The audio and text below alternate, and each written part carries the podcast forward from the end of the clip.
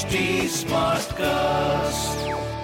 You are listening to a Mint production brought to you by HT Smartcast. Welcome to My Money Matters, a podcast that helps you take control of your personal finance journey. Reasons to invest in mutual funds. Buying stocks without any knowledge is a risky investment. You can lose a lot of money without understanding the fundamentals of stock market.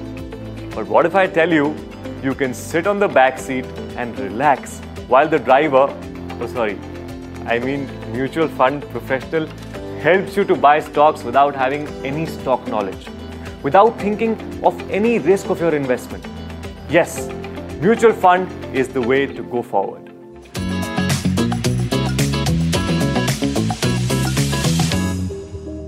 So now I will tell you why you should invest in mutual. First, you can start with a small amount. You can start an SIP with a small amount.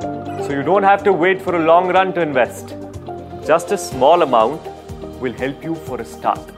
And as soon as your income rises, you can change the SIP amount as per your pocket allows. It will help you in saving your money and creating a habit to invest in the right place.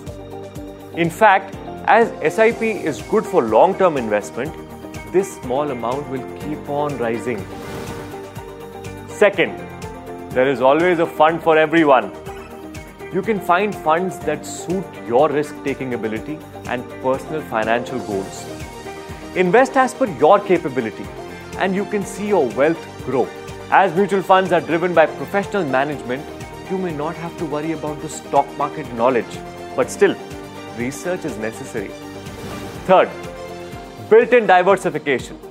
So, when you buy mutual funds, your money is combined with other investors' money, which allows you to be a part of investments.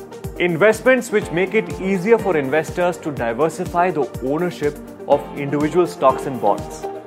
In this case, you get several stocks in a basket, which is better than buying a single stock of the same price. Fourth, high liquidity. You can easily buy and sell your funds at any time. Buying and selling value varies on daily basis. Open-ended funds and close-ended funds are two different types of funds. Most of the funds are open-ended so they can be bought and sold as per your decision making. But close-ended funds have a fixed duration. They can be liquefied after the new fund offer closes. So once these funds get listed on the stock exchange, they can also be bought and sold. For most beginners, mutual funds is a great way to grow wealth. Investing in mutual funds for long term can help you in retiring early so you can enjoy a great retirement plan.